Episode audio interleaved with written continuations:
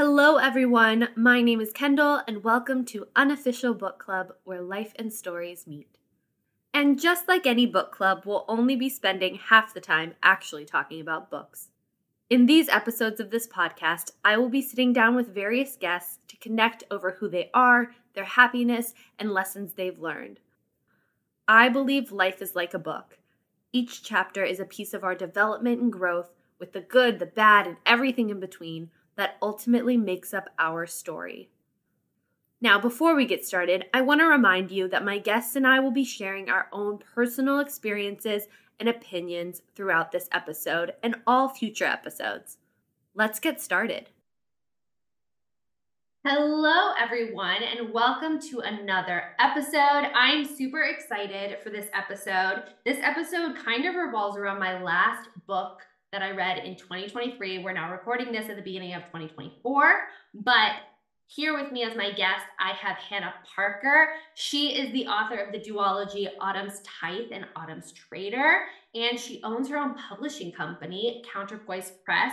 She has 70,000 followers on TikTok, which is how I found her, and mm-hmm. 3.8 million likes. And I just finished her first book in the duology, Autumn's Tithe. I'm saying that right, right? Yes, yeah, you are nailing all the pronunciations. I'm glad. And if I had any, you know, doubts, I will say one of my favorite things about this book is that thankfully, Hannah, you put a pronunciation guide at the end of it, which Yes, I did. Is all I want in a fantasy novel and all I ask because I cannot pronounce fantasy words to save my life.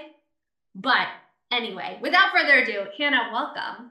Thank you so much. I'm so excited to be chatting, and it's so exciting that you've read the book. Like, I love being able to chat about it, and it's even more fun when people know what I'm talking about. So that's yeah. I'm super excited to read it. I also, I have to tell you, I really, really, really liked it. And like from the beginning, it grabbed me. And everybody who's listening, we're not going to go into like too many details. We won't give that many spoilers because I want you all to be able to pick up this book and read it. But I will say from the beginning, I was like captivated. And as many of the listeners know, fantasy is a genre I'm getting back into. It's not one that I've read a lot of within the last probably five years. And I was sucked in from beginning to end and read it during my Christmas holiday. And it was so good. Yeah. So, do you want to give us a little introduction about yourself before we start talking about the book? Yeah, for sure. So, um, Autumn's Tithe was my first book. It came out in 2021, and I actually started writing it as a senior in high school. Um, wow. So, yeah, so I started it back in 2016. It took a long time to write and then edit, and then went through the publication process and saw a lot of the aspects of traditional and self-publishing. So I knew even when I went to college that I wanted to work in the publishing industry and I did some internships for different traditional publishers and I liked a lot of the aspects of traditional publishing, but I also liked a lot of the aspects of self-publishing. And so, you know, I tried to get a book deal for Autumn's Tithe. It didn't work out, didn't have any like bites from agents or anything. So I was like, you know, I want to self-publish, but I want to do it a little bit differently and hopefully have like the professionalism of um, and quality of traditional publishing mixed with kind of the freedom and self-control of self-publishing because I knew I wanted to publish other people's books in the future. So I wanted to like start with my own book, learn the ropes, and then um, branch out into other people's books once I got the hang of it. So I started my own company, and yeah, that's kind of the basis of um, how everything got started. That's so exciting. Also, that's really nice that you have like a personal stake in it and you are like an author yourself. I think that's probably yeah. very reassuring to those yes, who yes. you know go into business with you. Yeah, for sure. It's it's definitely like a really great perspective to have because mm. I know that, you know, publishing is a business at the end of the day, but it is kind of frustrating when you feel like I mean, your book is like your soul book, it's your mm-hmm. baby, but it's hard when, you know, someone's trying to make money off of it. So I feel like I have a good perspective of like, I understand um, how much books mean to people because mm-hmm. I'm an author myself. I know how it feels. Um, yeah. But also, I know a lot of like kind of the business side. So it's a really great, great blend to have. Yeah. So then you kind of answered this, but did the writing portion come first where you were like, I was always going to be an author or I was always going to work in the publishing industry? I think it was publishing first, but it was kind of one of those things I didn't really want to admit that I wanted to be an author. so I was like, oh, like publishing is kind of like as close as I'll get, mm-hmm. and I can work on other people's books, and that'll just kind of have to be good enough. And I kind of wrote on the side. I mean, like way back in the day in lower school and stuff, I would write fan fiction and stories like that. But I, I wasn't one of those people that growing up was like, oh my gosh, I'm going to be an author. Mm-hmm. It was definitely later after I started working in publishing. And then I was like, oh, I can't just work in publishing. Like, I really do know that I want to be an author. Um, but that definitely came a little bit later. Yeah. Yes. So it was kind of like the, I don't know, like the writing had always been there, but I didn't want to embrace it as a profession until it was kind of like I felt like I could I couldn't do anything yeah. else. Like I really, really wanted to be an author and I still wanted to work in publishing. And so I was like, I'll just do both. yeah. No, I think that's so cool. And I that's kind of what like when I came across your TikTok, I was like, wow, that's insane that not only is she doing one but then the other and creating your com- uh, your own company and being an entrepreneur in that way is already like such a big deal. And to combine those two what a what a task to take on. Like congratulations. Yes. i commend you on thank that. you. That's so kind. Yeah it is it is a lot but i'm so lucky because i mean i love it so much. So yeah. couldn't couldn't ask for anything more? Yeah. Oh my gosh. And i like i've always said one of my dreams would be to be a published author and I just, I feel like I probably had the same mindset as you when I was younger, but I always thought that writing a book would have to be, especially with what like you read in school, it would have to be this very profound thing. And I feel like only as I enjoyed re- reading in my personal life for fun did I realize the true just entertainment and like escapism of it. That I yeah. realized that like any story can be something and there's something for someone out there yes, in every genre sure. and every area. So that's yeah that's exciting and it kind of makes people more encouraged to write and go out there. Oh yeah, for sure. I think that's a great way of putting it. And you know, people come to me a lot and they're just so nervous because they're like, "Oh my, my idea is not unique," and blah blah mm. blah. And I'm like, but I mean, no idea is really unique anymore. And I think that people kind of undervalue how much readers like, you know, kind of same thing, different fonts. Yeah. If that makes sense. Like you know, you're going to take everything you love and kind of mash it up and put your own spin on it. And that's what makes it unique. You know, the idea yeah. itself doesn't have to be groundbreaking or anything like that. Oh, no, for sure. And especially like, I think for me as a reader, if I'm really enjoying a story, uh, the first thing I'm Googling after I'm done is what was yes series that yes so and so and like exactly. I'm looking for the next one. So I totally or you know you see a movie and you're like, "Oh, I wish there was a book out there that, you know, could give me the same experience." So yeah, no, for sure. And so question for you, what is your writing process like then? And do you this is a twofold. So for your writing process, where do you write the most? Mm-hmm and do you write like all day, like nine to five, you know, very scheduled, or is it kind of sporadic? Yeah, that's a really good, great question. I feel like it's different for every author, obviously, but I I'll write anywhere. I usually like writing just in my house, like at the dining room table or on the couch. Um, and then sometimes if I'm feeling like not very motivated or whatever, I'll go to a coffee shop or something like that. But usually I just write from home.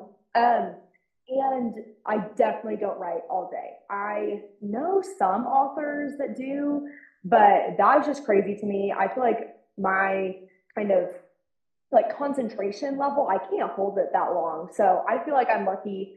Um, I work in writing sprints, which totally changed the way I write. It's like 25 minutes of writing, no distractions, like no getting on your phone, nothing, and then a five minute break. And I love working this way because sometimes I'll just be in kind of a rut and I'm like, you know what, you just have to do one sprint, like just mm-hmm. 25 minutes and then you're done. And usually I I very rarely just do one sprint.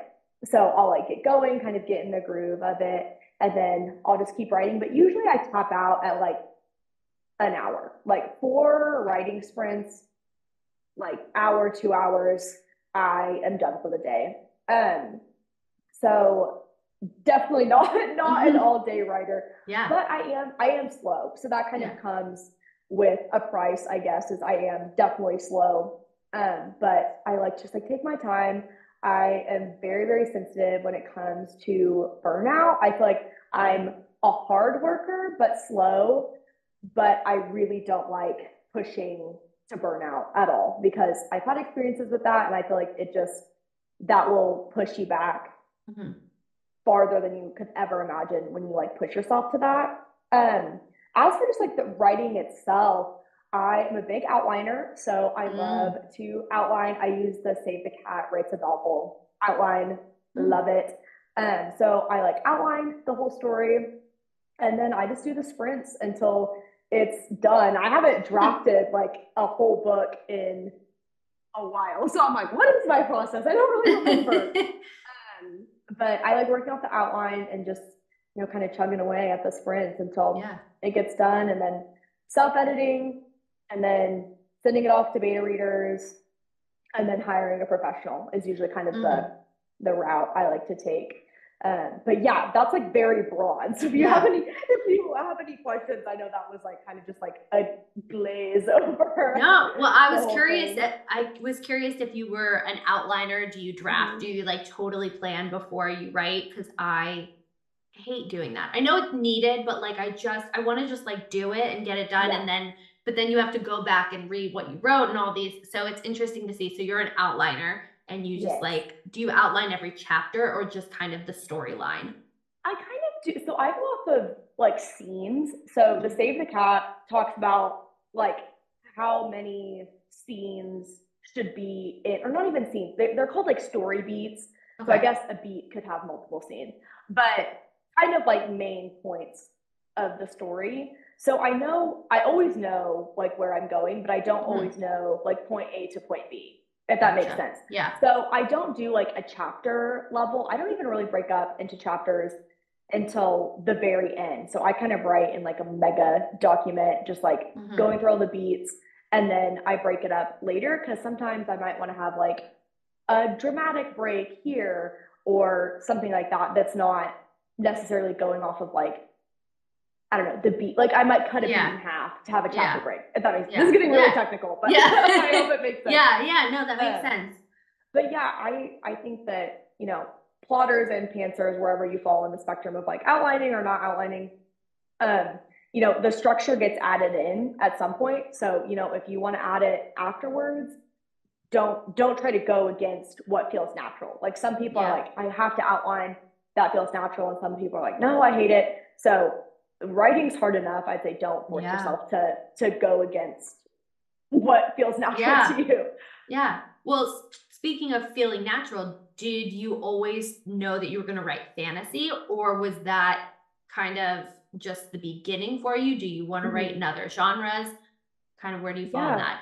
I love fantasy. I've always loved fantasy. So I feel like that was just kind of natural to me. I love escapism and just like, I don't read a lot of contemporary anything, even like contemporary fantasy. I like like Mhm. medieval fantasy, take me away. but um, yeah, so I always knew that fantasy was kind of my vibe. I loved young adult fantasy, you know, like growing up and in uh, high school and stuff. So it just made sense to start with young adult because that's what I was so familiar Mhm. with. Um, but for grad school, I had to do a thesis process, oh, thesis project, sorry. And um, it has to be like a book that you haven't published before and it can't be part of a Mm. series.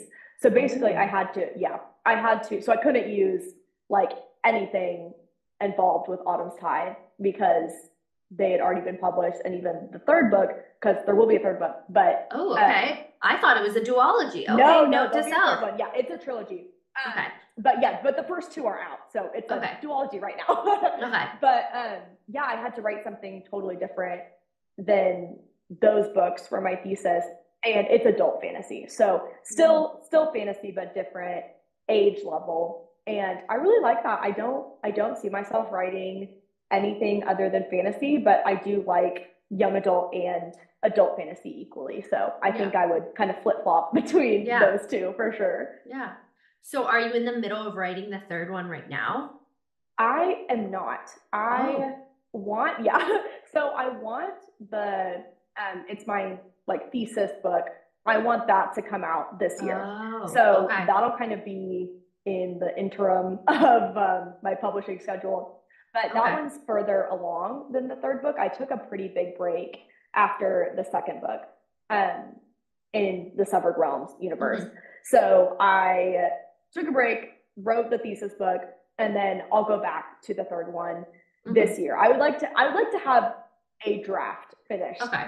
this year for sure. I don't Okay. know what state it will be in, but I, I would like to have that finished and then have the thesis book come out at the end of this year would be Ooh, ideal. how exciting. Well, I still Yeah, have to read. Excited. That makes me more feel better about, you know, I haven't read the second one yet, so I have like a moment to read it Yes. before I have to wait for the third. But also how exciting that an adult uh, fantasy novel is coming out and you said it's going to be a standalone, so it'll Well, it won't be a standalone, but Okay. it'll be yes. It, this so it was for the thesis. It has to be like it can't be. How do I phrase this? Because I did make it sound like a standalone. it can't be a part of like a previous Okay. series. So it has to be something new, but that can be a series as long Okay. as it's the first first installment. They Okay. just don't want to have anything where they have to read a previous book, if that makes Yeah. sense. No, but that this makes one sense. will be a series. I just have not gotten there yet. Just the Oh, first, just the exciting. first one is Okay. done. So Exciting. yeah, I'm really excited for that one. Well, can you tell the listeners a little bit about Autumn's Tithe and I guess Autumn's Traitor, but just the series itself Yeah. and why they should read Um, it? Yes, for sure. So I it'll always have a special place in my heart because it was kind of my first book baby. Um, and they just took me so long to, to make. So I will always have a little special place for them. But Autumn's Tithe is young adult fantasy. Um, and it's about a girl named Larkin, and she journeys into the fairy realm to rescue her best friend. And in the process, she gets tied in a life debt with a prince, which means if one gets hurt, the other one does too. And if one dies, so does the other. And she gets bound in a life debt with him and finds out that he is the one who killed her friend. So it's Mhm. kind of like um, enemies to lovers, life debt with your enemy. Um, do they really hate each other? That kind of stuff.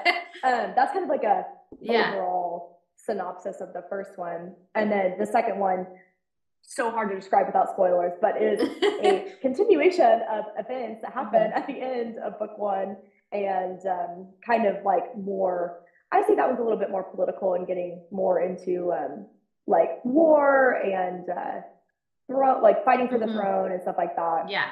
um, and then it's multiple point of view where the first book is just larkin's point of view Yeah, the first one is just her point of view. Mhm. And I have to say, it was really interesting. And I thought about this as I was reading it, just how you would write this. But the whole book, I would say, is almost like a like a quest in some way. Mhm, So yes. it's really you're only with the small group that she's with for the entire book. Was that harder to write than having it have a lot of different people in a lot of different places, or easier? Do you think? kind of both like they both have their challenges but multiple multiple points of view are definitely more fun you know because Mm. you're like you know you have different characters like I, I never got tired of larkin's point of view or anything like that um, in the first one but it's just kind of nice to open it up and kind of Yeah. play as a writer with like i saw it as kind of like i don't think i would have been able to write multiple points of view even if i had wanted to in the first book. It was good to just like have a single point of view, very linear type story, Mhm. And then have the second book kind of be it's not like multiple timeline or anything like that, but Yeah. it is multiple characters simultaneously doing stuff. Um, so the first one was definitely easier, but I think the second one was more fun because it's just Yeah. like you get to know more characters and like then each point of view character has different characters that they're interacting with. Mhm. So you can open it up a lot more and get more perspectives than you can with just one character, if that makes Yeah. sense. No, it does. And I, I really like that. I just read a series, um, like a thriller series by Mindy McGinnis, The Initial Insult, and it was very similar where the first book was through two different points of view, and then the second book was through two different points of view, but like different people. And mm-hmm. I think similarly to what I assume Autumn's Traitor is going to be, it'll be nice to have been on that journey with Larkin and then get to see the ins and outs of other characters' um, points of view and like what they're thinking and feeling. Yeah.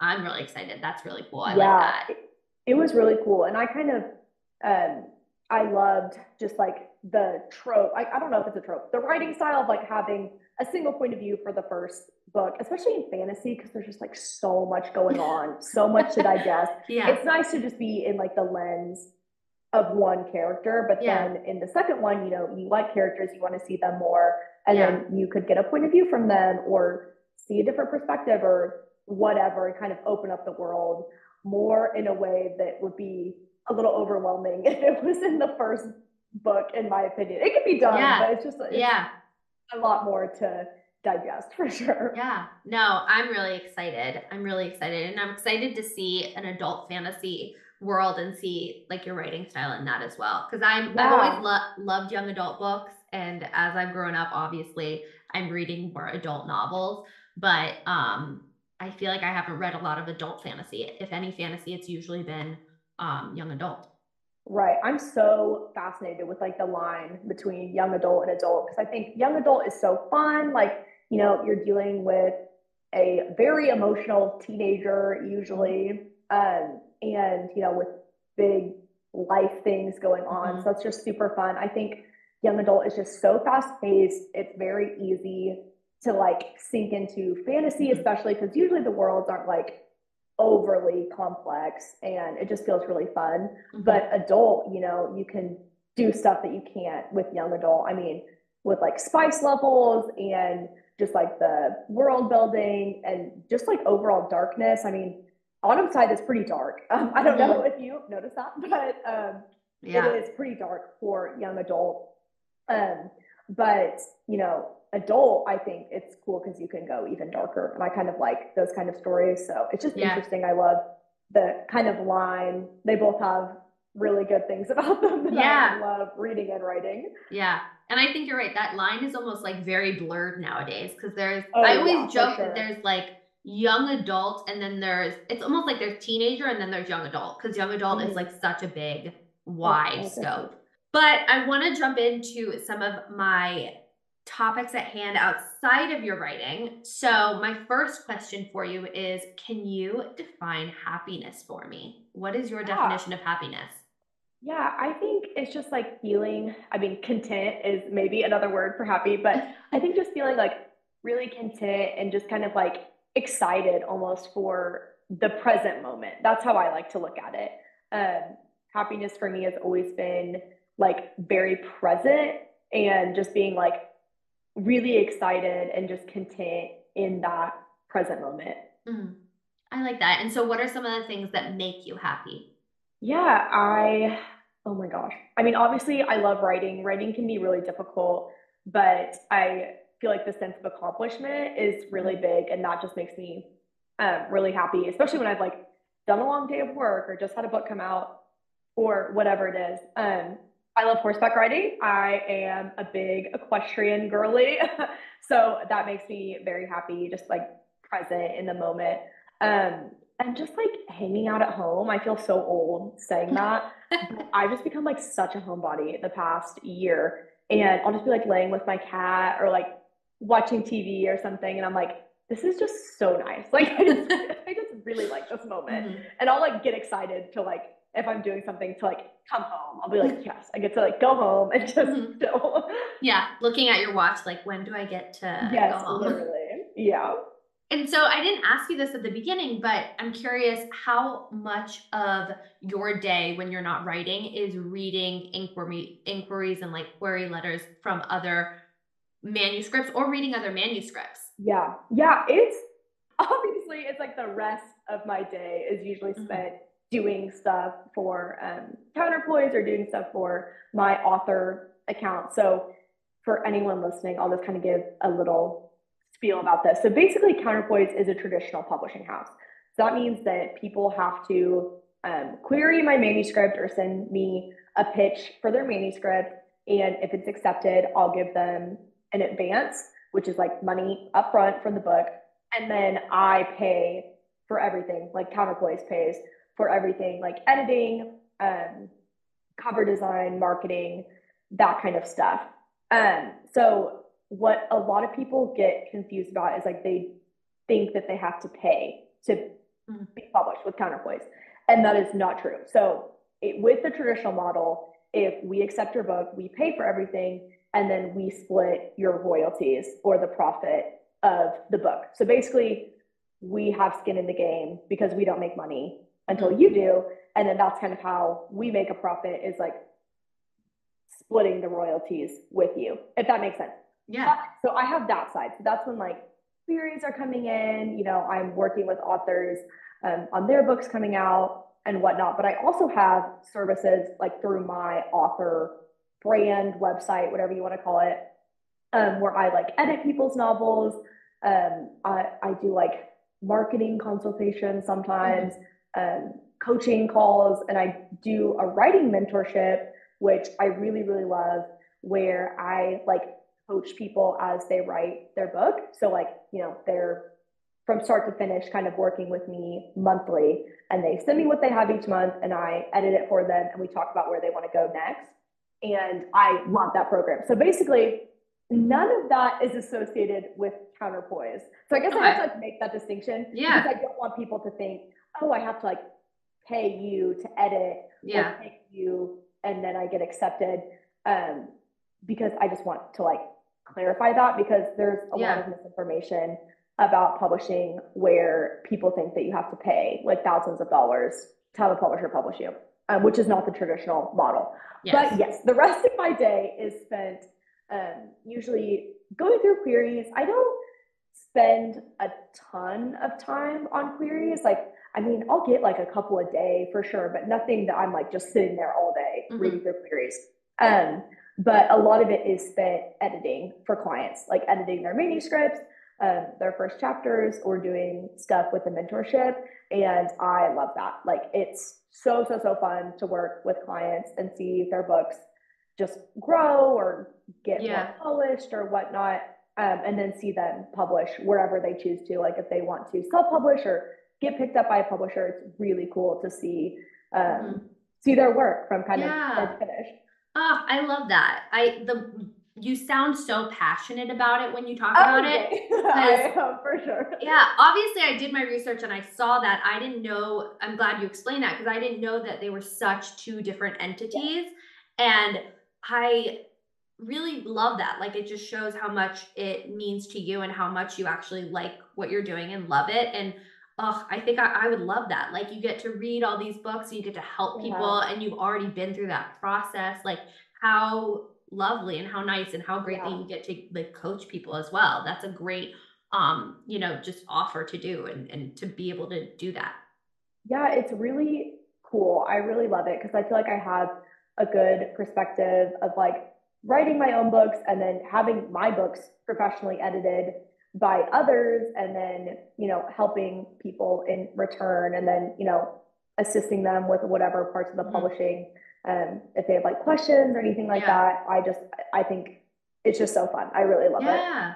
And so here's another question. I'm diverting from yeah. all of my no no thought, I, all the questions i thought i had because i'm very curious about this. So how like i found you on tiktok right? And then through that i you know started reading your book etc how much do you think social media plays into publishing now, especially with BookTok and the fact that I mean, there are obviously like the big publishing houses, but how do you think social media plays into that and how do you participate in that community? Yeah, I think oh my gosh, social media means everything to authors. I think um mm-hmm. or is just really important to authors mm-hmm. even if they don't like that. Um, I think social media like Bookstagram and BookTok has definitely just changed the publishing landscape significantly because I think that before kind of the rise of social media, especially BookTok, publishers thought that they were kind of dictating what people Mhm. were reading or what people liked. And they would say, oh, well, we bought a lot of vampire books. Our competitor bought a lot of vampire books last year, so vampires are over. Mhm. And you know, you wouldn't see very many vampire books come out until they decided that they were ready to buy them again. Um, and I, I, I don't know this, but I just really don't feel like that was based off of reader consumption. I think it was based off of what they thought would make Mhm. money, what their competitors were buying, and it was more of like a business decision. Again, I don't have proof of that, but just um, and I think BookTok really came out of left field and showed publishers and authors that readers really are in control. Like, Mhm. Um, you know, they do not think vampires are over, or they don't think that enemies to lovers is over, or whatever. yeah. And I think publishers kind of were like, wow, this definitely has more power than we thought because, you know, readers, a lot of them don't care if something's traditionally or self published. And Mhm. books on BookTok were really blowing up that were self published that traditional publishers had turned away or turned away other books similar to it, you know, and then they picked them up after they blew up on TikTok which I think is just like a very interesting phenomenon um, that shows that like readers really are dictating in a, in a good way, like Yeah. as, as they should, as we should, Yeah. um, like what's popular and what's good and blah blah blah. Um, but yeah, I think that the rise of BookTok has for sure changed the landscape of publishing, and I think in a really good way. I, I have I don't have a lot of bad things to say about BookTok. Um, and especially for me, that is like where all of my clients come from. A majority of my readers come from.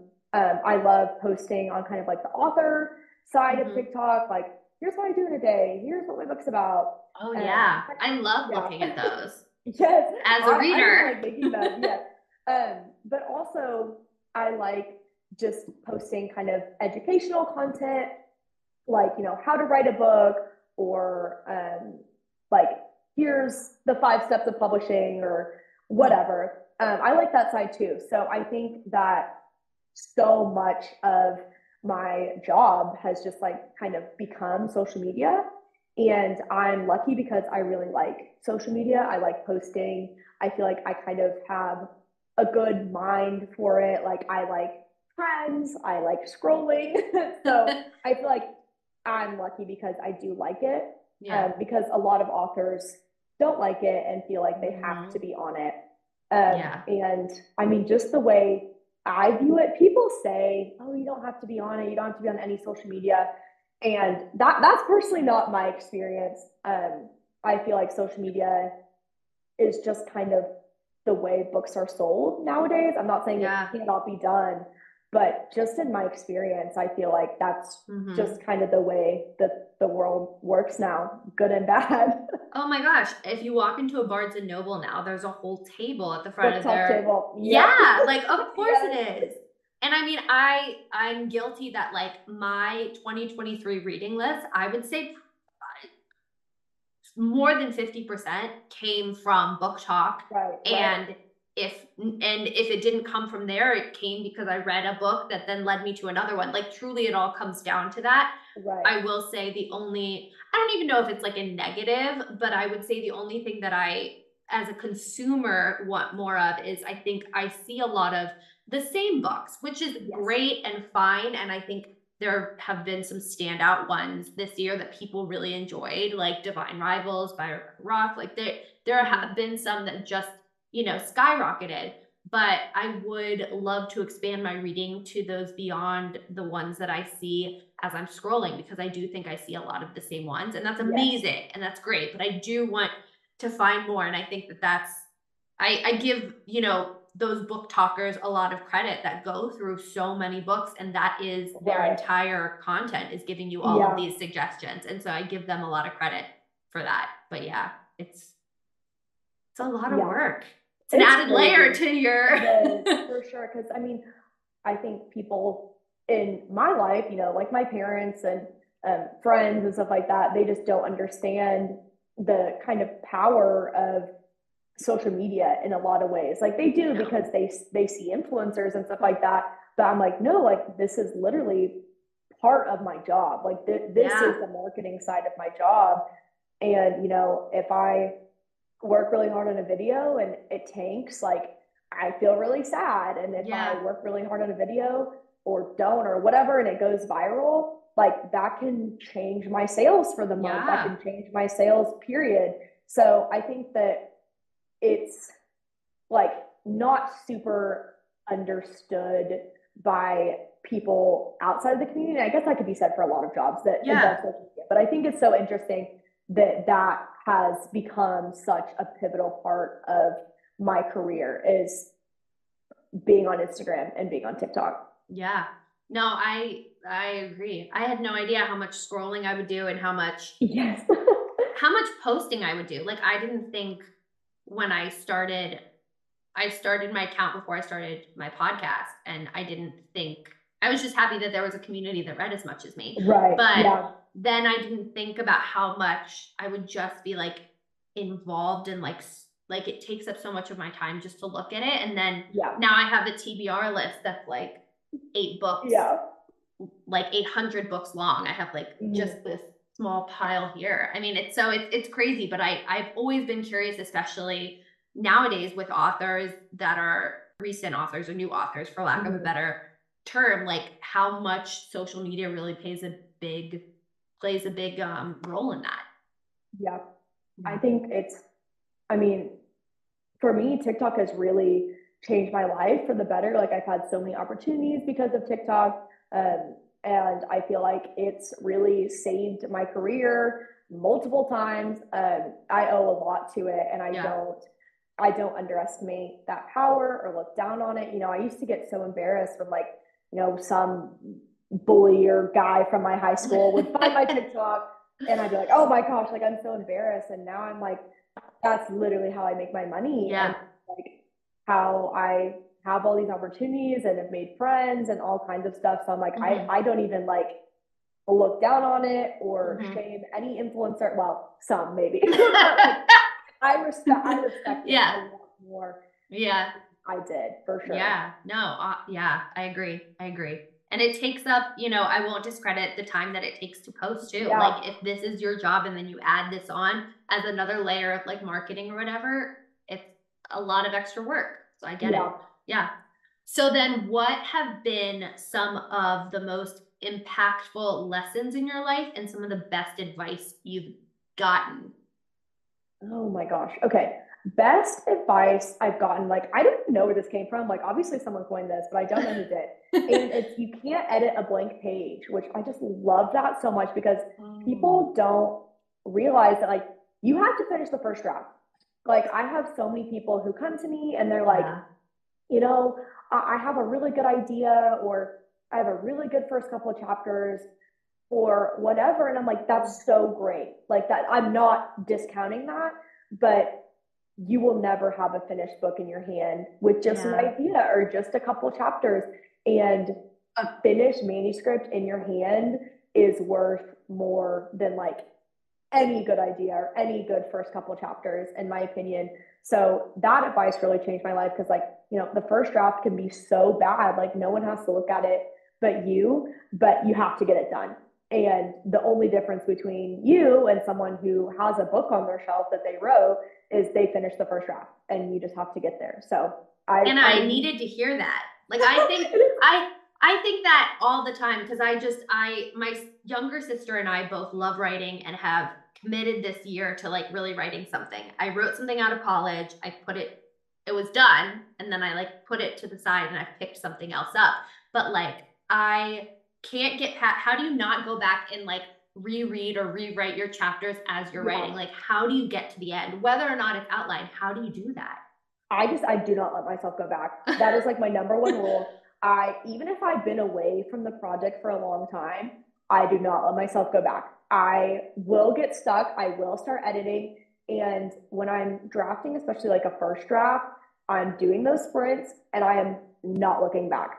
And that is future me's problem. That's what I say a lot. And like you'll look back once you finish it and be like, oh my gosh, that's like not even as bad as I Mm. thought it was. And you'll be so grateful that you like continued on and finished Mhm. it because I don't know, I learned this a lot with my thesis because the thesis that I turned in, it can only be 100 pages.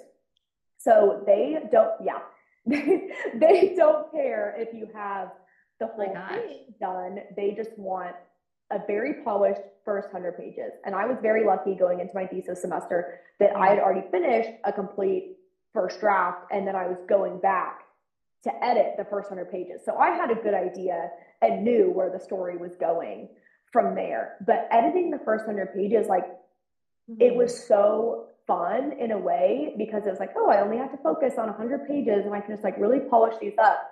But I know when I like go back and finish the rest, that stuff in those 100 pages is going to change. So mm-hmm. when you're doing the first draft, it's like editing literally does not matter at that stage because mm-hmm. so much is going to change. Like so much stuff you don't even expect.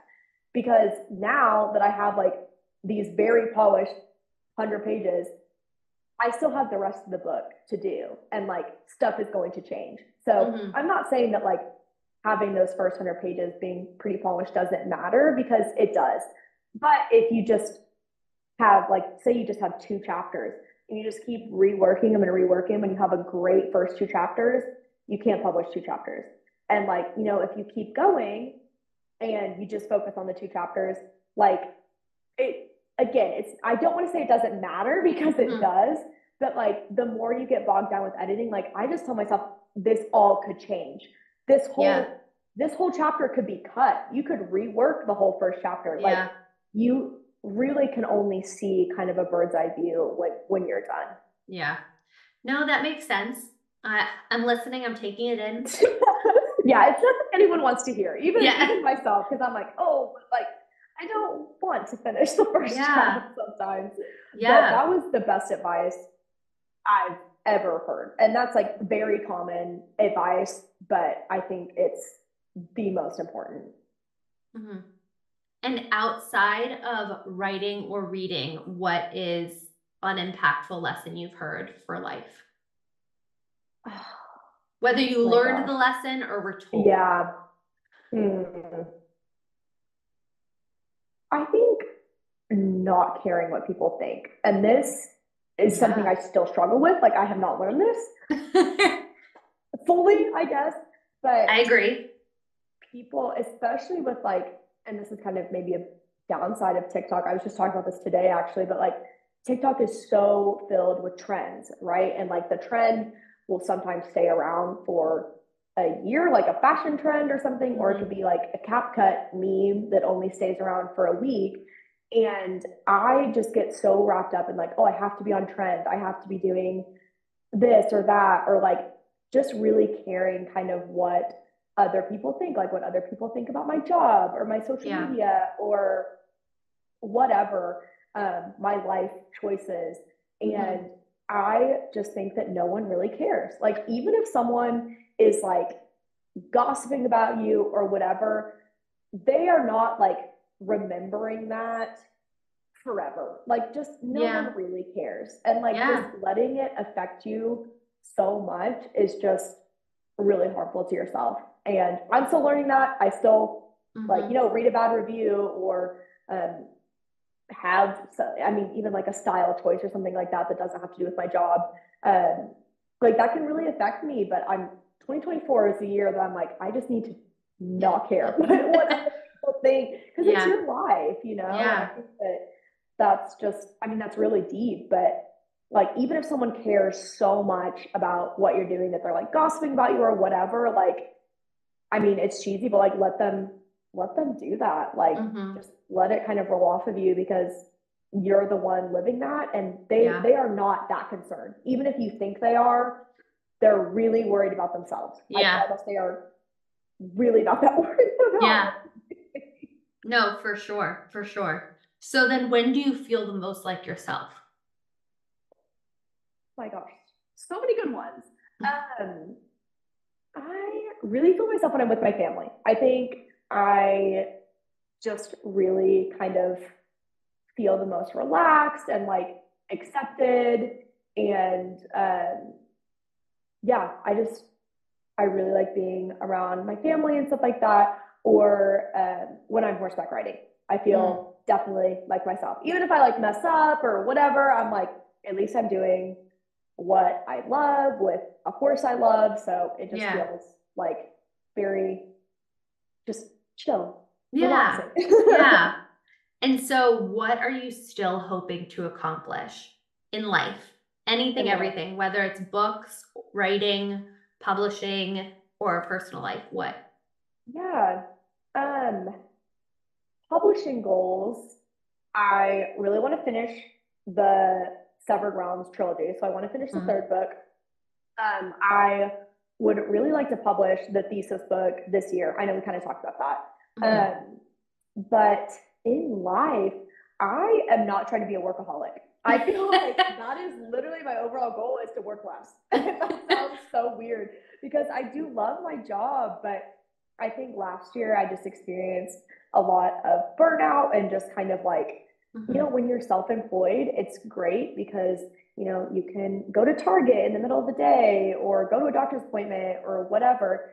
But I had no boundaries like with mm-hmm. myself when it came to work. And I mean, literally just a couple weeks ago for Christmas, I was working on Christmas Eve. Like I literally was working on a client's book on Christmas Eve and I did not want to be doing it, but I was like, I just feel so behind. I feel like I have to. And this client was like the sweetest ever. She was not like, yeah, have to get it done or anything like that. But I just felt like I have to work. And I was like, I do not want to be feeling like that. Like I, I would like to just have a good kind of work life balance mm-hmm. and really like my job and not force myself or work myself into burnout for any reason or burnout in any parts of my life. Like, yeah, I like working out, like, I like horseback riding, I like travel, but I can get burnt out on literally any of those things. So yeah. I, I want to make sure that I'm like not doing too much of something or overexerting myself to the point where it's miserable. And I know that's like a very privileged thing to say, but I think that especially like with the age of social media and just like hustle culture and stuff, it's really important to just be like, okay, but like no one needs to be sacrificing their mental health for their job. Like if there's any way that you can avoid that, you should definitely yeah. avoid that. Yeah. Prioritize like self-care and mental health and stuff like yeah. that. Again, that is a very privileged thing to say. Yeah. Um, and not everyone has that luxury, but I feel like if there's any way that you can, um, don't push yourself into it's not worth your mental health is not worth mm-hmm. like anything in mm-hmm. my opinion mm-hmm. i completely agree i completely agree and believe it or not my final question and my favorite question to ask is Yay. what would you do if you knew you wouldn't fail if i wouldn't fail oh my gosh oh i would love to like submit to a movie. Everyone like a Ooh. agent. I don't know. I don't know how that even happens. I know. A movie agent, I guess. Yeah. Like you need an agent and then they'd sell it to a movie or whatever. Yeah. Um, I would love to see my stuff adapted. Like everyone. Yeah. That's every yeah. dream. But I will even say this. My friends are like, well, what if it's bad? Like, what if it's like, you know, if they don't adapt it correctly? I'm like, I literally don't care. Like it could be bad.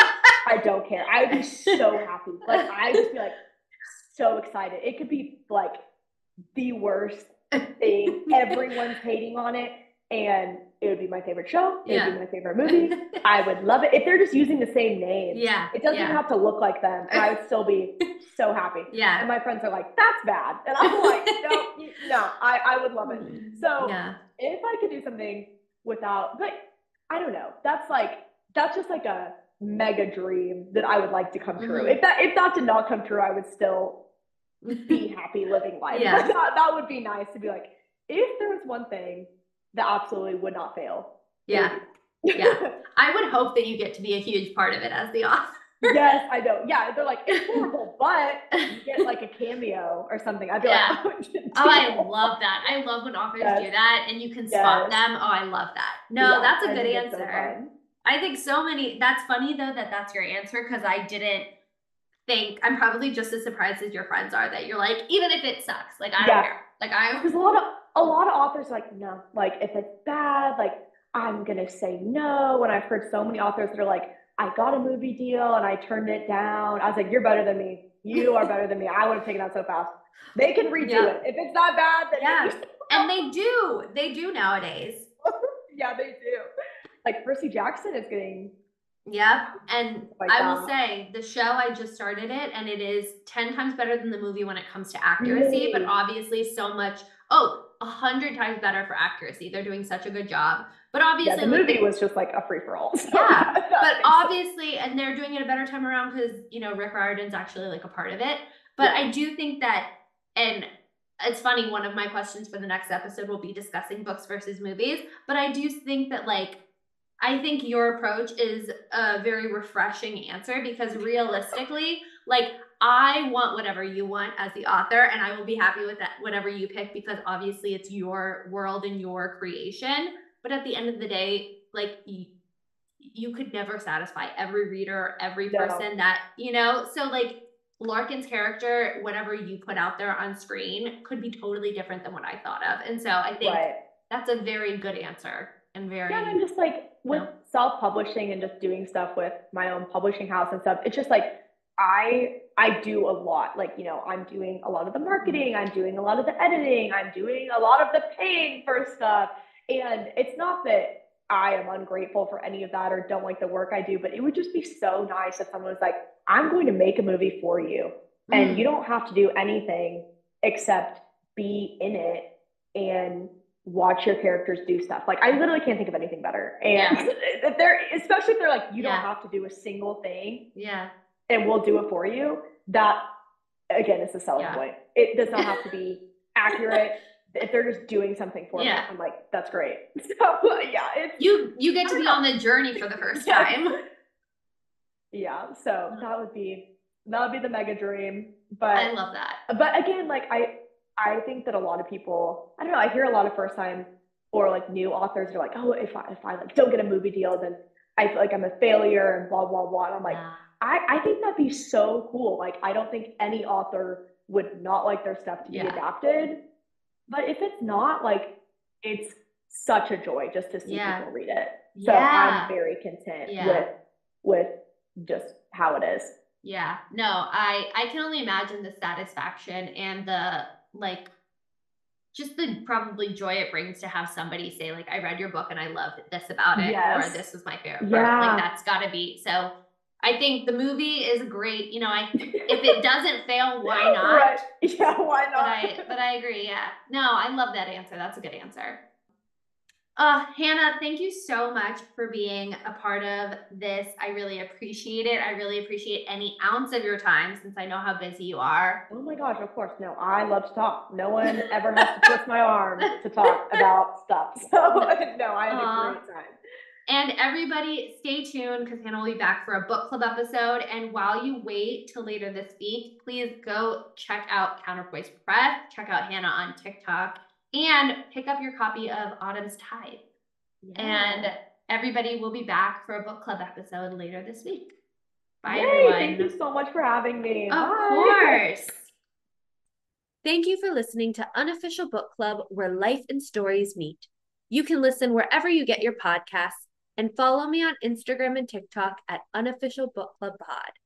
And join the Unofficial Book Club on the Fable app. Please don't forget to rate and share with all of your friends. Until next time, bye everyone.